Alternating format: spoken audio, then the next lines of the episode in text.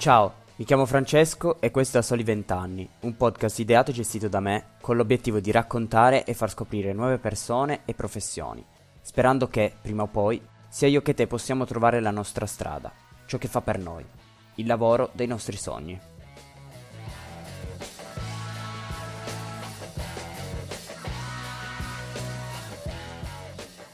Ciao a tutti e bentornati in questa nuova puntata. Io sono Francesco e come sempre qua con me c'è un nuovo ospite. Ciò che mi ha spinto a organizzare questa intervista è stata la particolarità del suo mestiere. Il suo nome è Lodovico e di lavoro fa il sommelier. Innanzitutto Lodovico ti ringrazio per essere qua.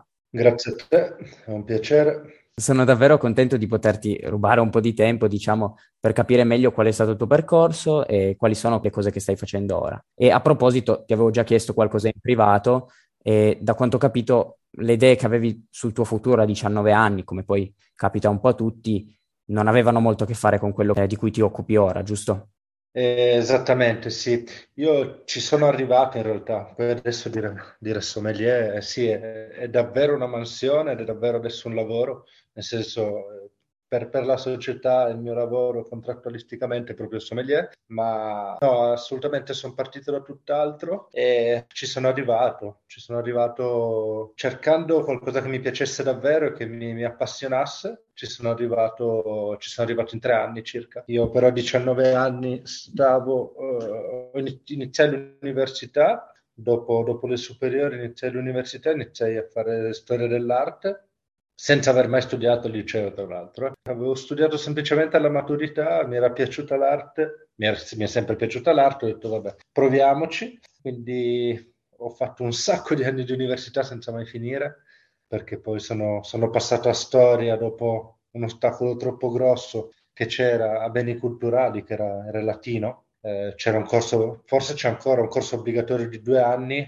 con frequenza obbligatoria di latino, io non avevo mai fatto latino, eh, non, non, mi applicai assolutamente abbastanza, quindi passai poi a storia, mi passarono circa il 60% degli esami e tre anni fa ho davvero concluso quella, quella parte lì, anche se a malincuore perché tre esami più tesi alla laurea, con tutti i soldi che ho lasciato unito potevo decisamente finire, ma tanto quando, quando una cosa non diventa più la tua e trovi altro, passa in sordina. E cos'è che poi è, svanito oppure che è, è, nato durante questi anni di università che poi ti ha fatto dire non voglio continuare? Ma in realtà io sono sempre stato uno di passioni, no? E continuo a esserlo. Quindi eh, da ragazzo ho, ho, avuto una grande passione per la pallacanestro, ho giocato a basket 15 anni, ho avuto passione per il tennis, quindi per gli sport. Poi ho sempre avuto per fortuna, grazie alla mia famiglia, un buon retaggio culturale. Quindi ho sempre letto, ho sempre viaggiato, ho avuto questa fortuna. E la storia, la storia dell'arte, forse lo, lo devo un po' a mio padre, che anche lui si laureò in storia, mi ha sempre, mi ha sempre colpito. Quindi era, era una passione, una cosa che mi è sempre piaciuta comunque quel poco che studiavo alle superiori lo studiavo di storia, letteratura e storia dell'arte e quindi mi è sempre piaciuto. Niente, decidetti di farlo con un'idea un po', un po' a caso, un po' lata, nel senso che mi sarebbe piaciuto lavorare nei musei e fare curatore museale. I musei continuano ad essere una mia grande passione, continuo a girarli ogni volta che posso, e, ma mi hanno sempre dato tranquillità. Quindi il filo conduttore è che quando entri in un museo c'è silenzio, la gente guarda, non parla, è proprio un senso di, di pace. E quindi decidetti di fare quello. E poi però eh, cosa è stato? Il, le materie che hai studiato oppure il vedere magari il mondo del lavoro in maniera diversa che ti ha fatto dire... Ma no, c'è, c'è stato un piccolo passaggio che è stato semplicemente di necessità, che mi servivano dei soldi eh, per, per, per, per, campare un po' e per, essere indipendente. E quindi iniziai a fare, a fare, dei lavoretti con questo caro amico che aprì, aprì un bar, ma era proprio un fatto di necessità, mi servivano soldi ed ero già indietro con gli studi, quindi cioè, già nell'aria c'avevo che se, se non vai tanto avanti vuol dire che c'è qualcosa che non va perché un conto è non piacere, un conto è essere indietro, essere stimolato solo su poche materie. Quindi chiesi a questo mio amico se gli serviva una mano. Lui mi disse di no, ma l'ho preso per sfinimento quasi e, e mi mise proprio a fare, a, fare, a fare, il garzone. Mi ricordo ancora l'apertura arrivai a un'ora dall'apertura dell'inaugurazione, stavano togliendo i pacchetti dalle sedie, spacchettando i tavoli, non sapevo assolutamente niente, niente di niente, ero soltanto un buon cliente da, da bar locali e quello è una cosa che, che mi ha aiutato. E, e, quindi, nel senso, eh, tu hai iniziato eh, facendo cosa sostanzialmente? Facendo quello che, che capitava? Sì, abbastanza quello che capitava e mm, beh, cameriere, se vogliamo, vogliamo semplificare, senza saper neanche stare in sala, perché poi cameriere è un'arte, io non sono assolutamente un bravo cameriere. Eh, no, iniziai proprio così a farmi dire campato per aria, quando serviva una cosa la, la facevo, andare, pulire, quello che si chiama in, ger- in gergo è il commis, perché il, il, il, lessico di sale è tutto quanto di scuola francese, quindi il commis è, è l'aiuto, il garzone, via. Mm-hmm. E poi da appunto fare il cameriere al magari capire che poteva essere un ambito in cui ti sarebbe piaciuto lavorare, eh, cosa, cosa, è successo? Oh, ma lì è stata un pochettino un'evoluzione perché da, da dare una mano eh, beh, ho iniziato dando una mano soltanto qualche giorno quando mi chiamava, quindi quando mi chiamavano durante il weekend davo una mano.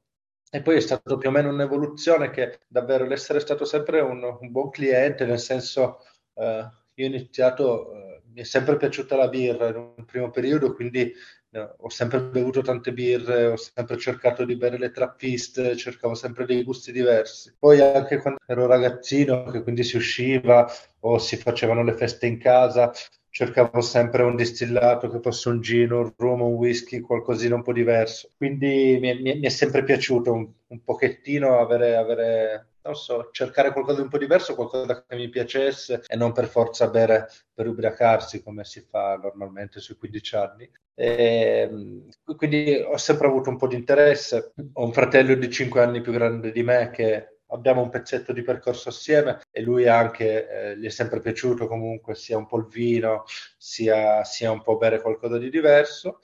Eh, però nel concreto successe che a un certo punto il barman eh, se ne andò da questo locale, eh, che adesso lui è un mastro caffettiere a Barcellona, uno dei più bravi master eh, di caffetteria, sì, lui si è specializzato sulla caffetteria e sul caffè e andò via al barman e al posto di fargliene cercare uno gli dissi al capo, gli dissi ma sai cosa c'è? Io mi metto a studiare, tanto una cosa che mi piace e ce la caviamo assieme e mi butto su questo, mi metto, mi metto a farlo io. Quindi presi i libri, eh, leggere, a studiarmi la ricetta a memoria, a provare, a fare le dosi, a fare tutto quanto e, e mi misi dietro il bancone. E lì si è incrementato perché lì da lavorare un paio di giorni a settimana inizio a lavorare sempre fisso dal giovedì alla domenica, sempre ogni sera, a fare le preparazioni, a fare tutto quanto e boh, lì mi sono detto, vabbè, ma comunque più ti specializzi in qualcosa e più metti del tuo e più probabilmente diventi, diventi un po' più importante. Quindi è, div- boh, è, successo in maniera naturale, ti direi. E quando sei diventato barman, l'università l'avevi già lasciata oppure era ancora... Stavo, stavo, ancora, stavo ancora studiando, stavo ancora studiando e in realtà l'università ha deciso proprio di lasciarla quando facendo il barman, eh, vivendo, con, vivendo, a casa, mi, mi, sono iniziati a bastare i soldi. Quello è stato il passo. Nel senso, quando è diventato quasi uno stipendio,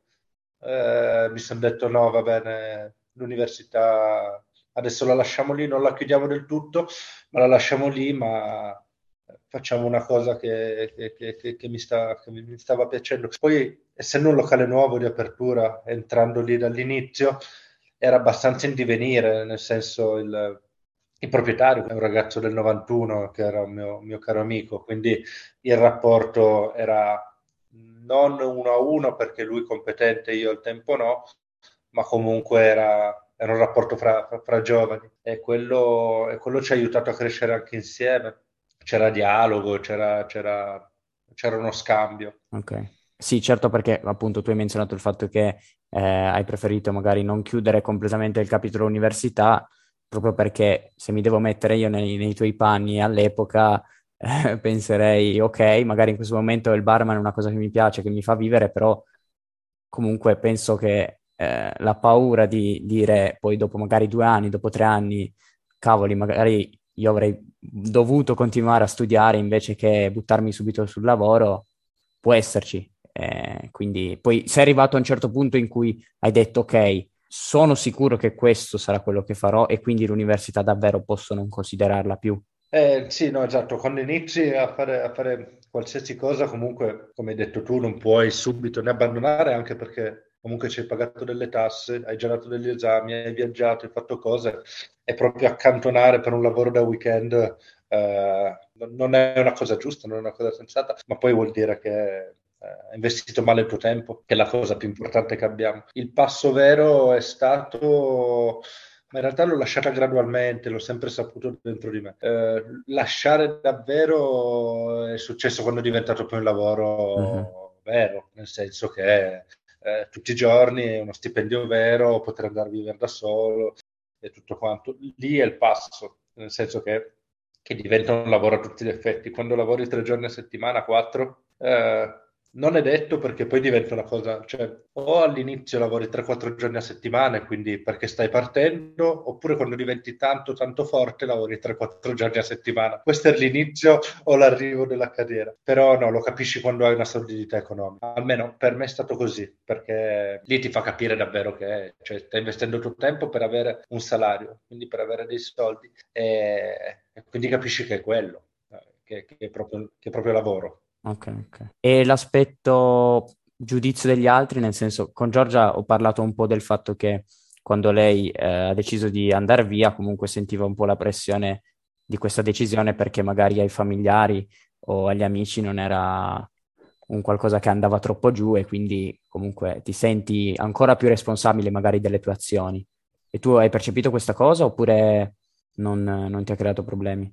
Ma allora, io ero, ero in un momento che ero davvero, cioè nel senso, mh, mm, non, sa- non sapevo e non avrei saputo dove, dove andare a, a finire. Quindi in realtà la famiglia, gli amici, vedendomi appassionare a qualcosa, vedendo qualcosa di interesse, non ho avuto, non ho avuto niente, anzi ho avuto, ho avuto gente che, che mi ha quasi sempre spronato. Poi le cose davvero sono successe in maniera abbastanza naturale e però no, non ho avuto, non ho avuto nessuno, nessuno, contro, anche perché quando uno è un po' in difficoltà a quest'età, che cerca la strada e le cose, eh, andare a dire no, non devi fare una cosa, andare a fare l'altra, non credo sia un'idea estremamente saggia, soprattutto dalla famiglia. Eh, ovvio che se uno ti dice abbandono tutto e vado, vado in Australia, anche quella può essere un'idea, perché tanti, tanti lo fanno e tanti, tanti riescono eh, però no, la cosa importante secondo me è trovare una strada e più che altro prendere una decisione. Quando poi prendi la decisione vuol dire che sei convinto. Certo. Quindi sei andato a Pinerolo, hai lavorato un po' come cameriere, poi barman e poi da lì a diventare sommelier, perché penso ci sia ancora un salto abbastanza... C'è ancora uno step. Sì, e lì è successo anche quello in maniera naturale, sempre con il fatto che mio fratello ha 5 anni in più e anche lui forte bevitore, perché io sono prima, prima un bevitore e poi tutto il resto, eh, ci regalammo insieme a degli amici, per il mio compleanno mi regalarono un corso, un corso da sommelier. Eh, ci piaceva già un pochettino il vino, avevamo già qualche piccola nozione, andavamo in giro degustazioni, provavamo, eh, ed era un po' che ci dicevamo va bene, appena parte un corso a Pinerolo facciamo un corso, un corso da sommelier serio e per il mio compleanno amici e mio fratello me lo regalarono. Okay.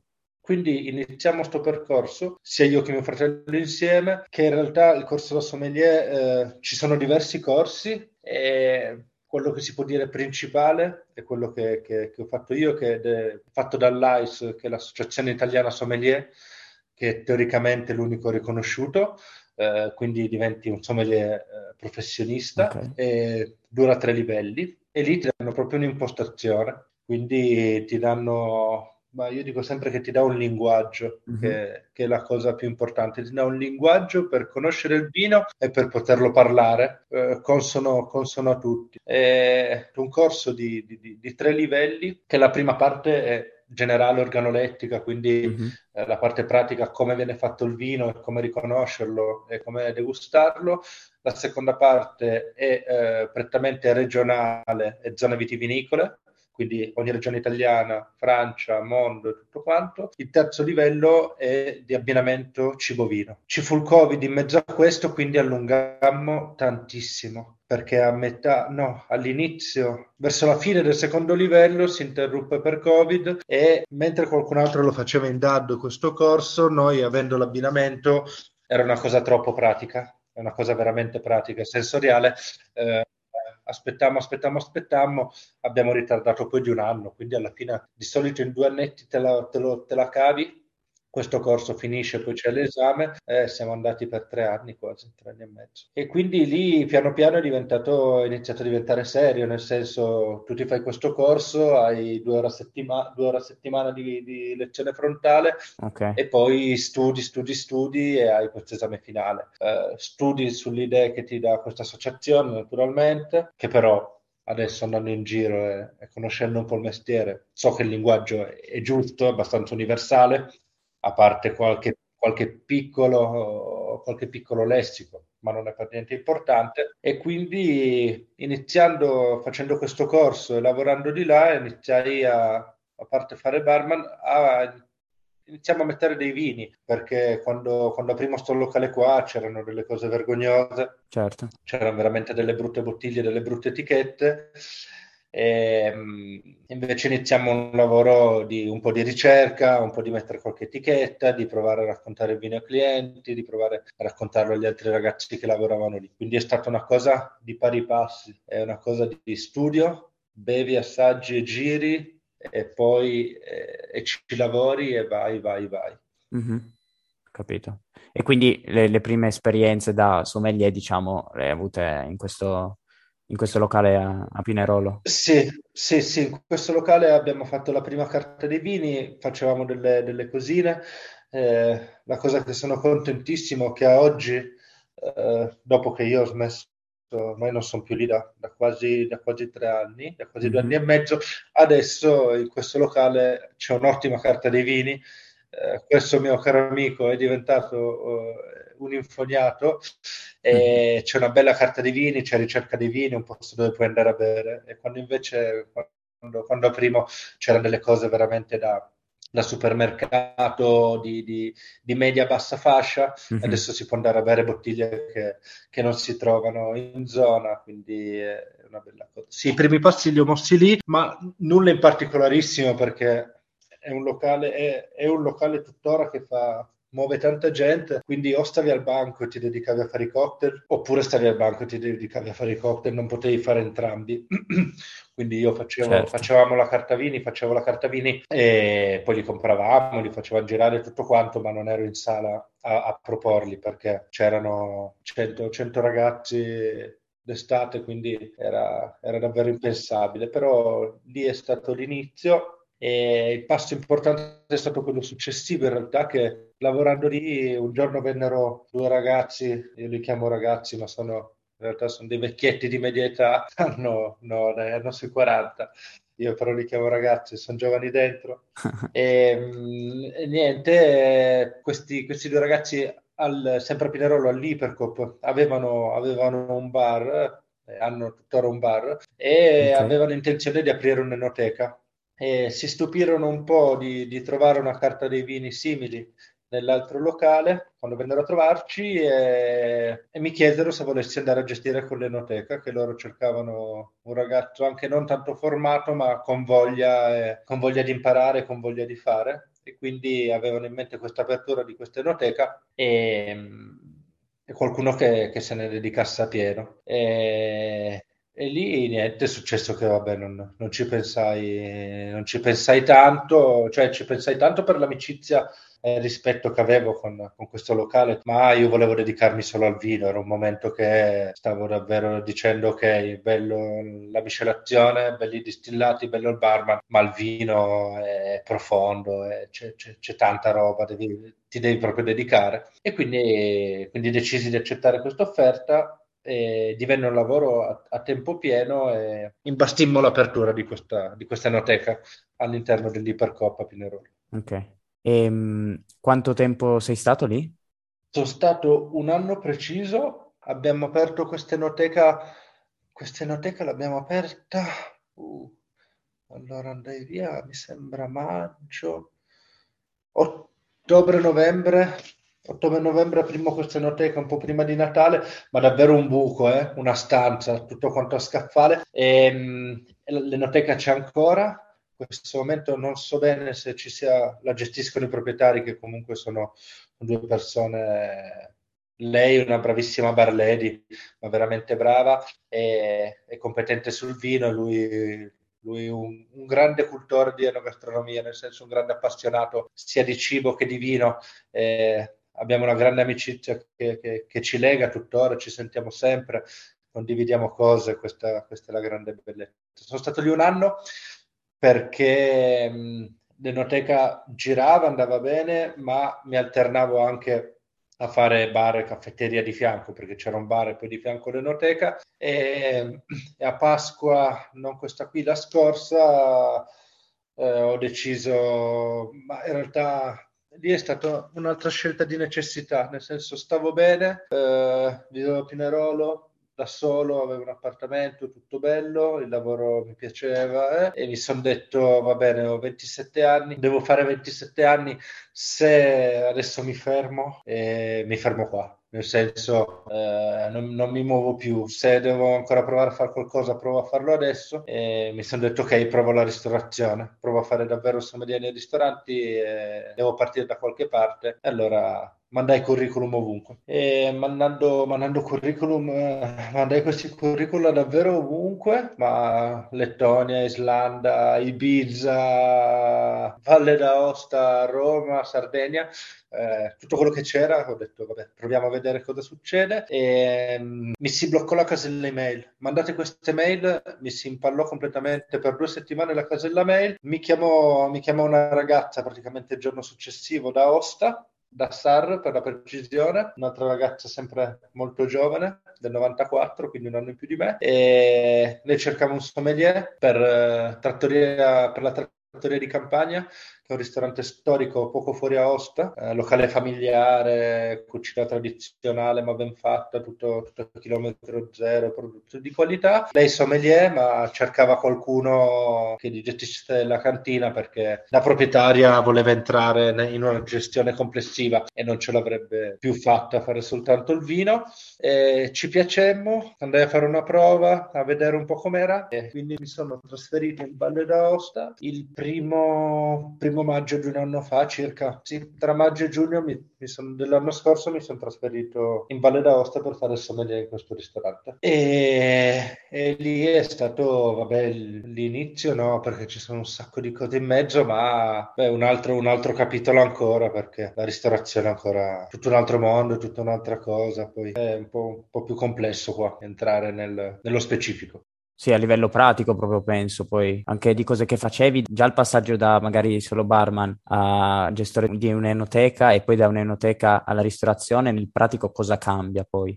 Eh, allora, in realtà, vabbè, eh, barman sei naturalmente tu, se sei barman o sei, o sei bartender, eh, a gestire il bar, quindi tutta la linea di, distilla- di distillati, di, di, analcolici, e di, di, guarnizioni per i cocktail e, e, di tutto quanto, quindi ti occupi di quello e devi gestire quello. Eh, gestione di un'enoteca è un pochettino diverso perché hai naturalmente vini tutto quanto a scaffale, però là facevamo anche mescita, quindi quindi tu potevi venire a farci un aperitivo e ah, passare okay. da noi e facevamo anche degustazioni, abbiamo fatto due o tre belle degustazioni con abbinamenti di cibo e con spiegazione di tutto, quindi eh, lì diventa proprio tu diventi è un negozio, entra uno e ti dice che cerca una bottiglia, quindi devi conoscere le cose che hai, è più di studio, capire il cliente, cosa vuole spendere, cosa no, hai quei 30 secondi per capire più o meno dove andare a parare, cosa provare a vendere. E la ristorazione è ancora un'altra cosa perché tu inizi alle mediamente alle 10, 11 del mattino, dipende cosa fai, ma nel caso del sommelier ti prepari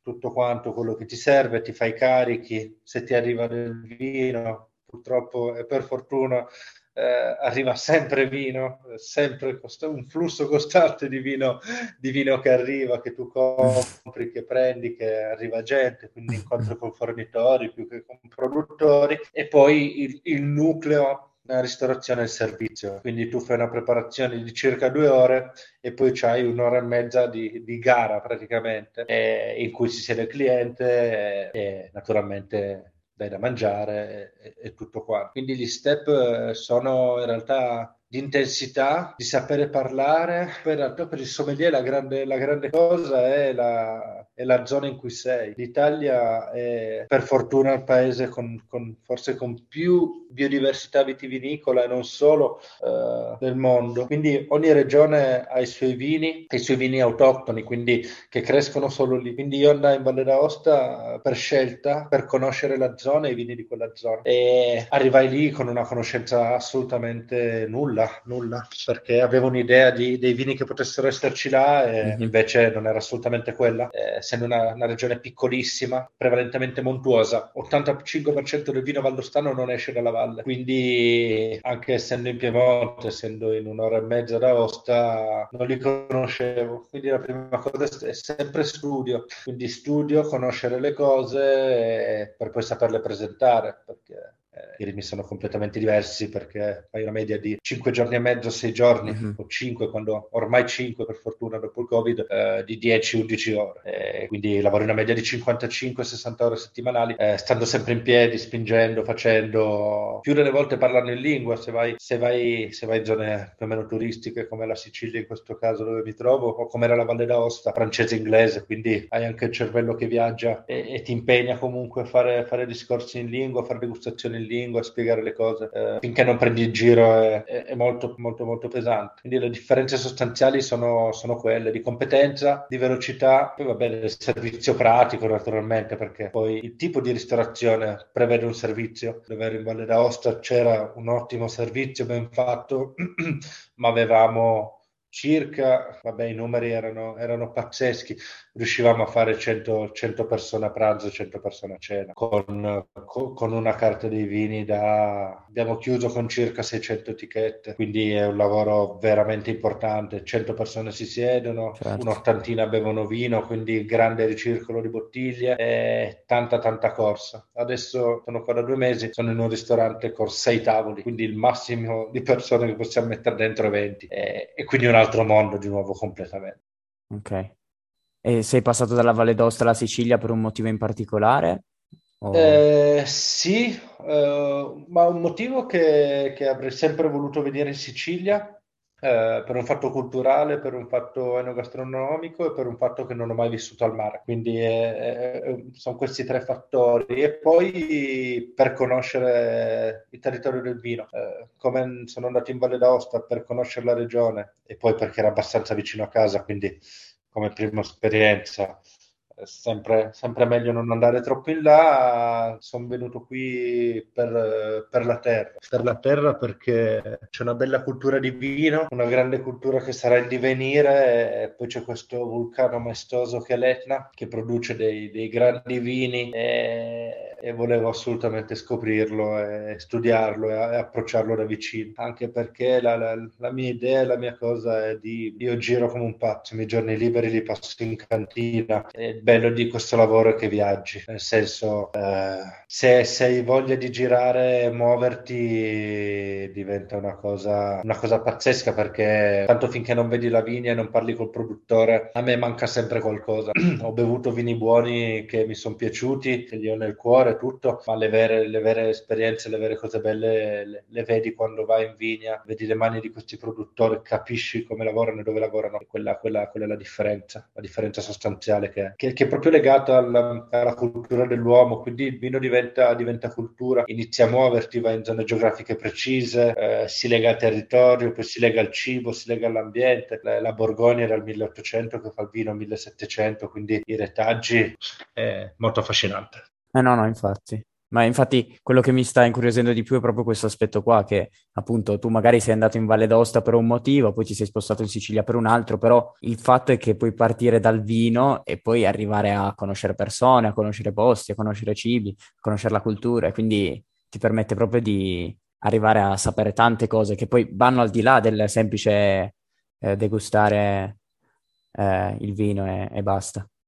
Certo, certo, no? diventa una cosa estremamente culturale, nel senso, eh, oh, vabbè, a parte il numero di persone conosciute in questi anni girando, che è pazzesco, perché poi trovi un linguaggio comune, che è quello di, di parlare di vino, di discutere, di appassionarsi insieme alla stessa cosa, ma poi davvero io penso che gli ultimi a parte un po' di ferie l'altra estate, gli ultimi viaggi che ho fatto negli ultimi due anni sono dettati, dettati al vino, nel senso sono dei giri che, che includi, quindi scegli di andare in un posto perché come hai detto tu giustamente, poi si lega si legano un sacco di cose, si lega a parte l'aspetto, l'aspetto geografico, che spesso le vigne sono in dei bellissimi posti, ti dicevo l'Etna, eh, l'Etna se, se, se, ti capiterà mai di andarci, hai questo, eh, queste vigne bellissime piantate nel terreno con questa sabbia nera su dei muretti a secco che sono delle cose, sono delle cose magiche, sono dei posti bellissimi come sono le Langhe, se uno va nelle Langhe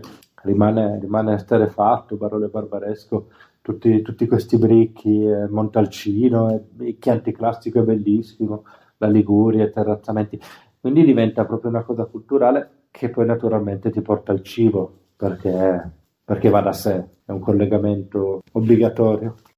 Certo. E, um, un altro aspetto che mi interessa è proprio, diciamo, l'altra faccia della medaglia di questo aspetto qua. Quindi tu fai un lavoro che ti permette di viaggiare, ti permette di conoscere tantissime persone, però dall'altra parte è un lavoro che, come magari dicevi tu anche prima, puoi permetterti a 27 anni, però poi se hai piani di avere una vita magari più tranquilla, di costruirti una famiglia, è un lavoro che può essere limitato, nel senso hai la possibilità sicuramente di eh, lavorare nell'enoteca, lavorare nella ristorazione in un certo posto per un po' di anni, però poi ti limita sull'aspetto del, del viaggiare, del conoscere posti nuovi.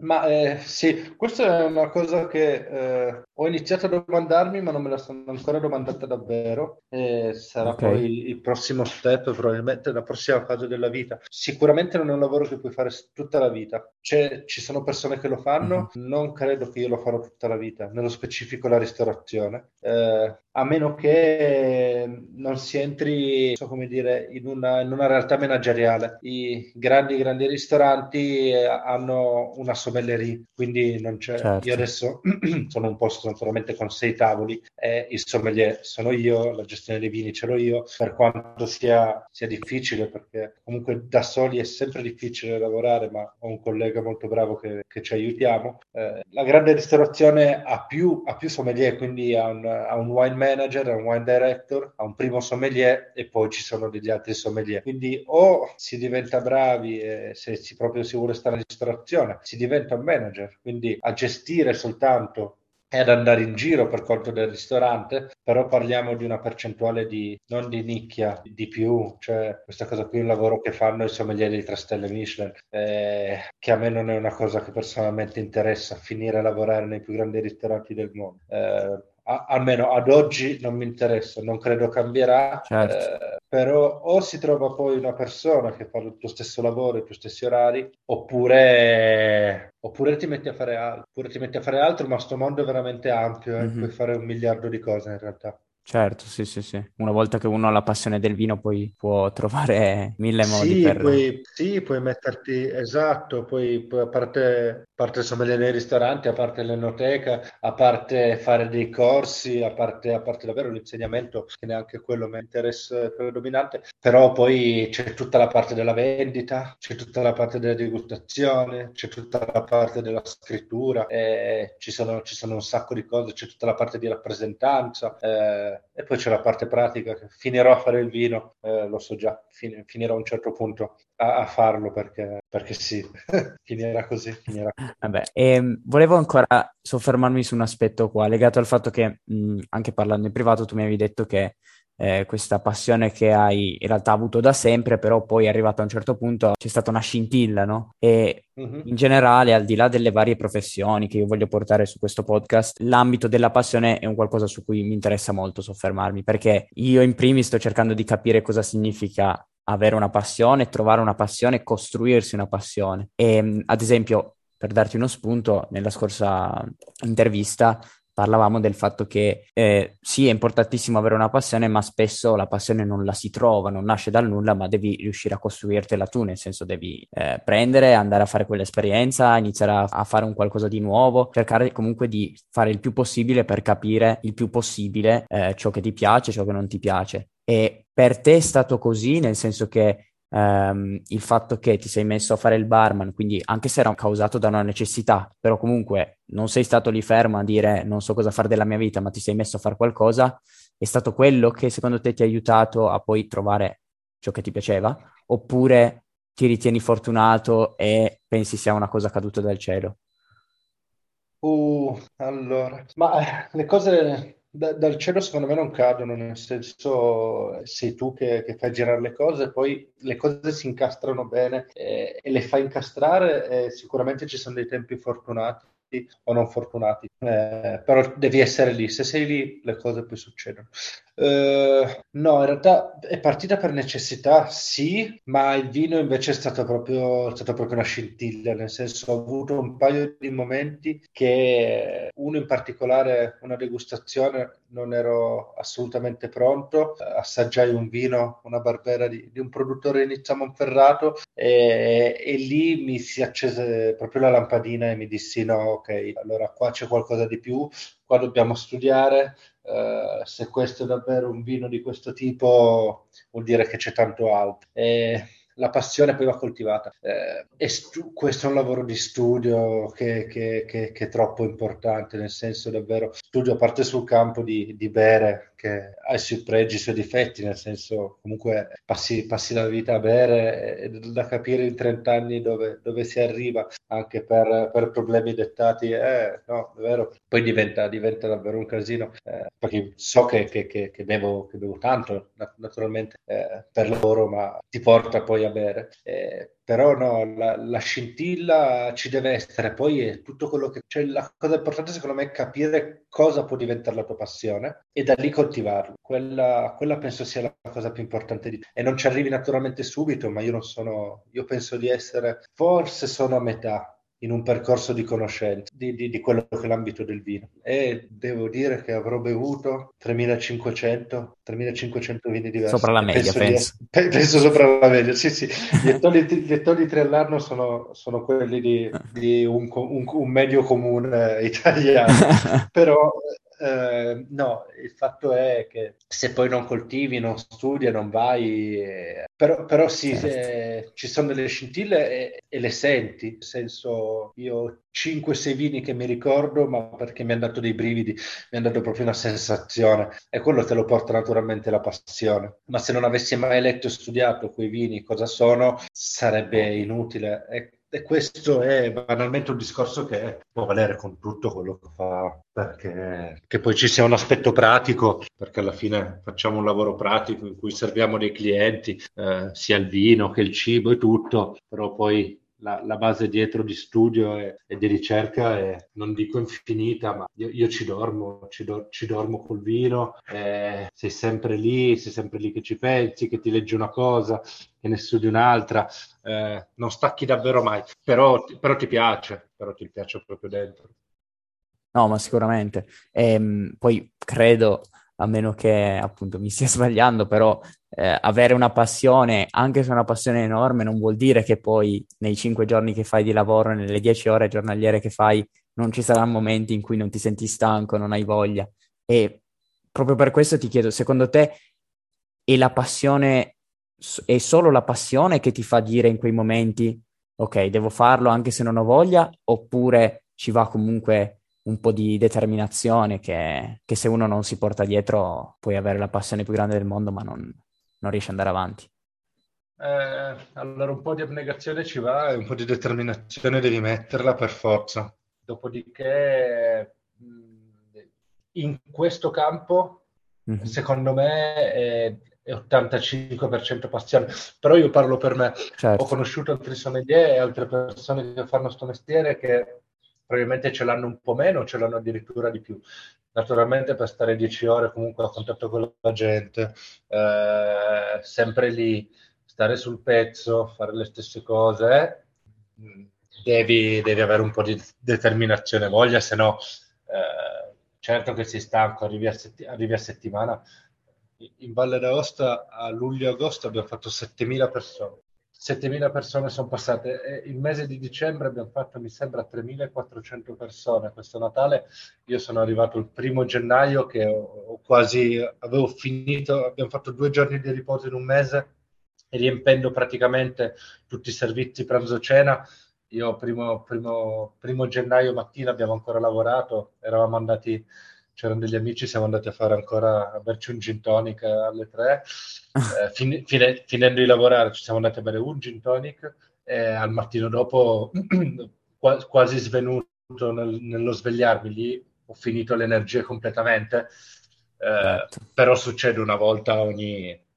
Eh, sì, sì, sì. Succede, succede, in quei due o tre mesi all'anno che, che spingi di brutto, eh. Però sì, sicuramente ci va, ci va determinazione, ci va voglia però quello che te lo fa fare davvero è, è, è comunicare. A, a, me il comunicare quello che, che, il vino spiega a me è quello che vado a vedere nelle cantine. È proprio um, un lavoro un po' di ambasciata che, che, che, che io lo penso un po' come ambasciata, quindi io vado in cantina, conosco il produttore, conosco il vino e provo ad abbinartelo con qualcosa che stai mangiando in una maniera giusta, eh, portandosi, portandosi la passione che, che ho io. Io la vedo semplicemente così. Pensi che l'ambito relazionale sia un qualcosa che ti fa piacere ancora di più il lavoro oppure non è una cosa a cui dai troppa importanza? Non particolarmente, eh, sei sempre pronta gente, quindi devi sempre comunque, comunque essere sul pezzo, però no, non è contatto, contatto con le persone, eh, no, non, non, la reputo una cosa, una cosa fondamentale, nel senso è bello il dialogo, certo. ma, ma no. Ok. Guarda, io sono veramente contento di questa, di questa chiacchierata qua. Eh, secondo me è, è, un ambito molto particolare quello di cui stiamo parlando che magari non può essere eh, compreso da chi non ama eh, il vino, però sicuramente ci sono alcune lezioni, alcuni aspetti che poi possono essere eh, molto più generali, possono valere per eh, qualsiasi sia il lavoro che si fa o il percorso che si, che si stia intraprendendo. E, ehm, quindi ti ringrazio davvero ancora una volta per, per aver detto queste cose è stato, è stato, è stato un piacere. Ringrazio anche chi ci ha ascoltati fino a questo punto qua. Vi ricordo che se volete potete entrare nel canale Telegram dove aggiungo un po' di informazioni alle interviste che faccio. Se volete aiutarmi a crescere potete lasciare una stellina se siete su Spotify o una recensione da Apple Podcast. Noi ci vediamo lunedì prossimo.